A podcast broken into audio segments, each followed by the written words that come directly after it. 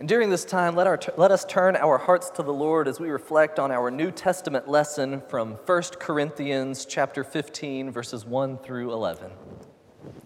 Now I would remind you, brothers and sisters, of the good news that I proclaimed to you, which you in turn received, in which also you stand, through which also you are being saved, if you hold firmly to the message that I proclaimed to you, unless you have come to believe in vain.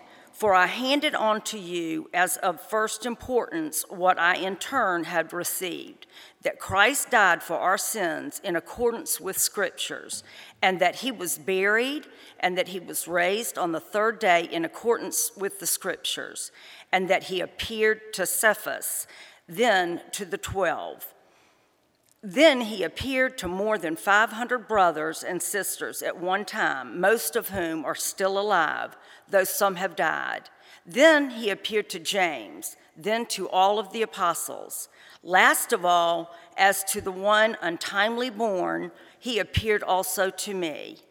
For I am the least of the apostles, unfit to be called an apostle, because I persecuted the church of God. But by the grace of God, I am what I am, and his grace toward me has not been in vain. On the contrary, I worked harder than any of them, though it was not I, but the grace of God that is with me. Whether then it was I or they, so we proclaim, and so we have come to believe. This is the word of God for the people of God. Thanks, Thanks be to God. During this time, let us turn our hearts to the Lord again as we receive our gospel lesson this morning, which comes from Mark chapter 16, verses 1 through 8.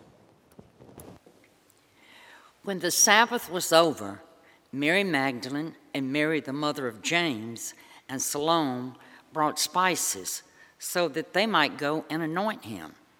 And very early on the first day of the week, when the sun had risen, they went to the tomb they had been saying to one another, Who will roll away the stone for us from the entrance to the tomb?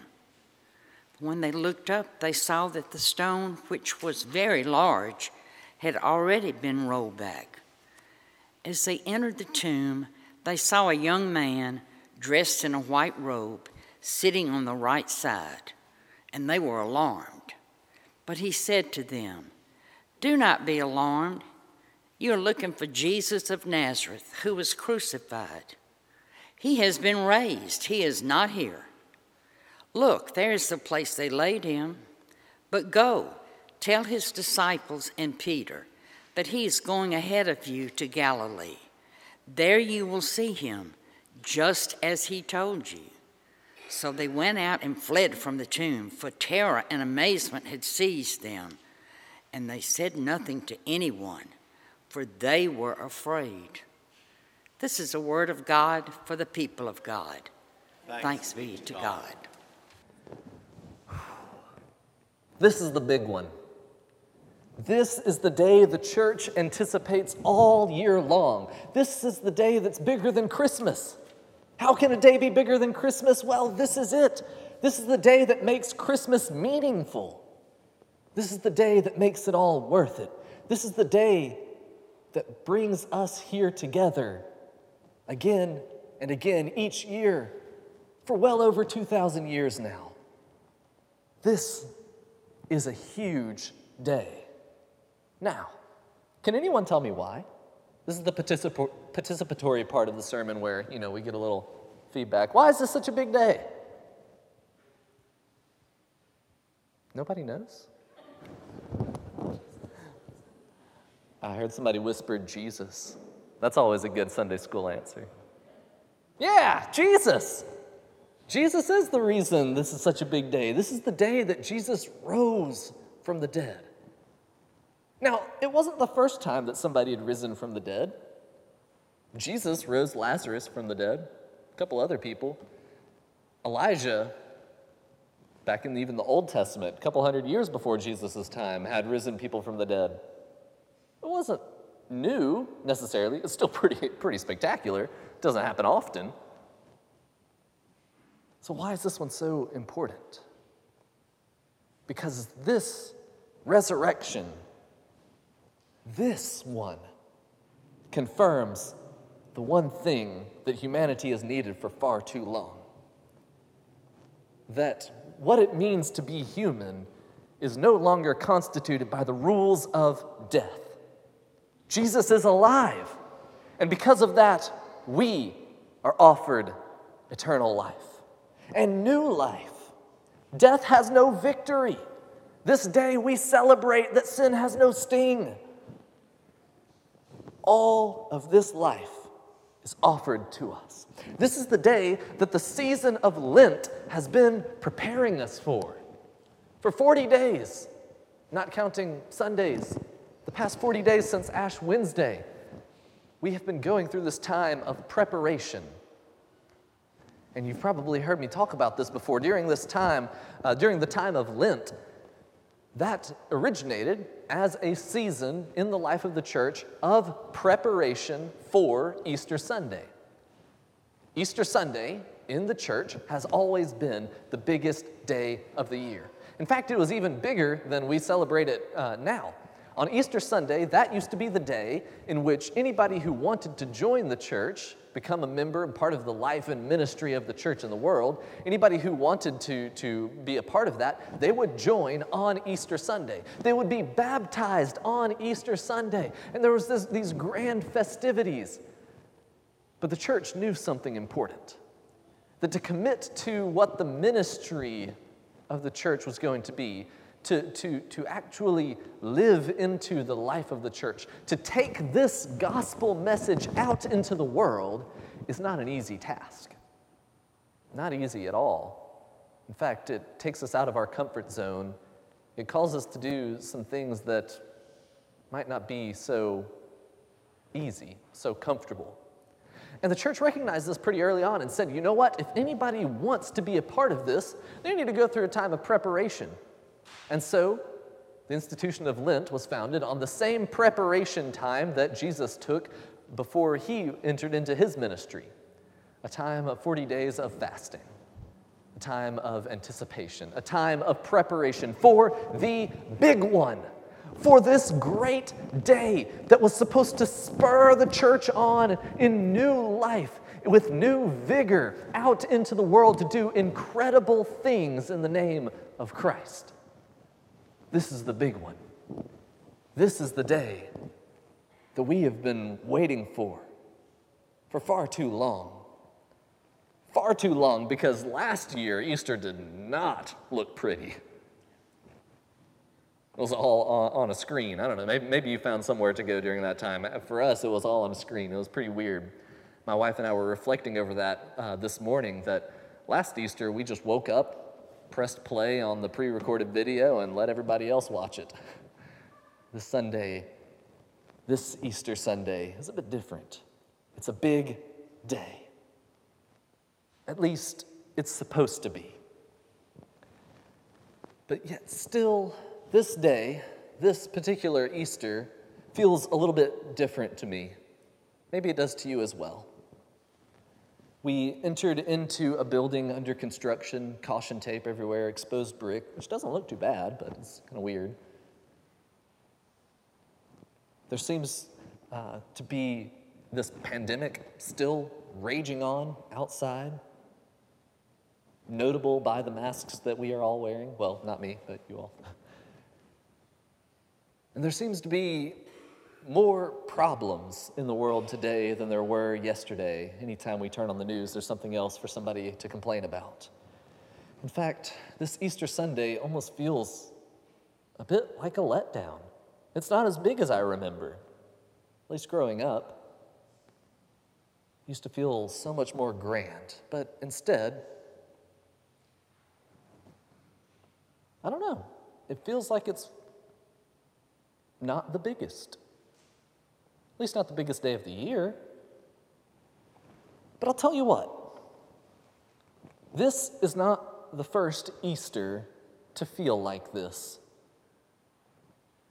In fact, Mark's gospel, the gospel reading which we had today, has kind of a dud ending. Now, those of you who have ever been in Bible study with me before or have listened to me talk about the Gospel of Mark, you know it's my second least favorite gospel. This is one of the reasons, because the ending is just like, that's it? Now, I, am sure that you might look in your own Bibles and find that Mark has a lot more to say after the passage that we had read for us this morning.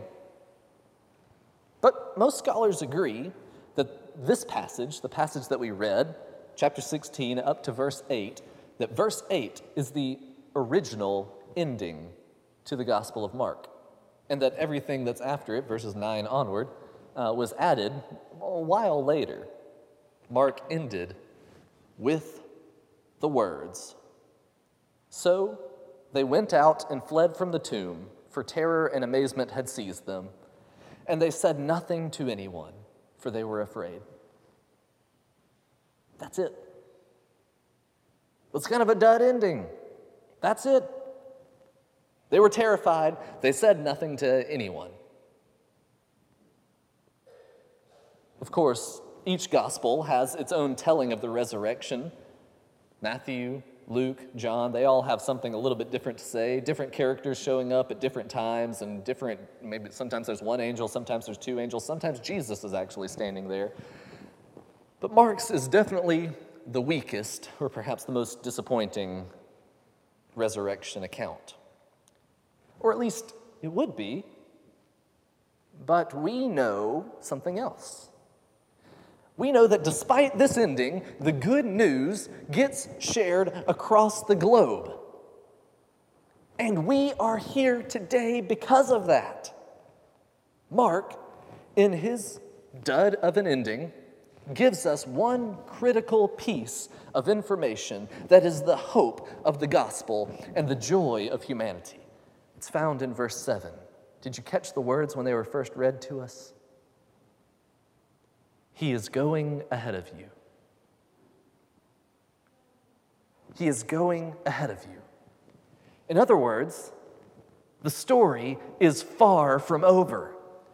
Even though Mark ends right there at verse 8 with those who went to the tomb being terrified and not saying anything to anybody, we still know that there's more to come, that Jesus has gone ahead of them back to Galilee and will be waiting for them whenever they arrive there. The story is far from over. He is going ahead of you. That tells us something huge that the resurrection was not meant to be the end of the story. In fact, it's not even really meant to be the climax of the story. Yes, it is a huge part of the story. But it's more of like that hook at the first chapter of a book that draws you in and says, wait, something's going on here that's different than ever before. It makes you want to carry on with it. That's the resurrection account. The climax happens far later with the return. And then we have this part in the middle, the body of the book, in which we are reminded that we still have quite a ways to go, quite a ways to take this good news. What this tells us in these words, He's going ahead of you, is that there is something more waiting. Maybe that's too obvious to say, but it needs to keep being said. The resurrection is not the end, the empty tomb is not the end. New life is not the end. In fact, this new life calls us to be pushed onward and forward with this gospel message into something more incredible, to do something with this new life to do something with this resurrection, to do something with this good news. But we're not called to do it alone. He is going ahead of you. Those are the words that they receive. Back to Galilee, back to spend time with them. And he does spend time with them. They have quite a bit of time more with Jesus, where Jesus continues teaching them. Why? Because the resurrection wasn't the end. He keeps teaching them, and there are many more miracles that are performed in their midst. And it's not until they are ready to take the gospel message themselves that Jesus then ascends. He's going ahead of you because there's still more work to be done. It's not over. Even though the disciples kind of act like it is in every other account of uh, Scripture uh, of the resurrection, the disciples, they just go home. They go back to their ordinary lives. Jesus goes back to Galilee. Why Galilee? Why not Jerusalem, where he was just resurrected? Why does he go back to Galilee? Because that's where all the disciples are from. They went back to their old lives. Where does Jesus find them when he gets there? Fishing. They're back fishing again, doing their old jobs, picking up where they left off, doing what they knew how to do. And Jesus calls them and continues to teach them.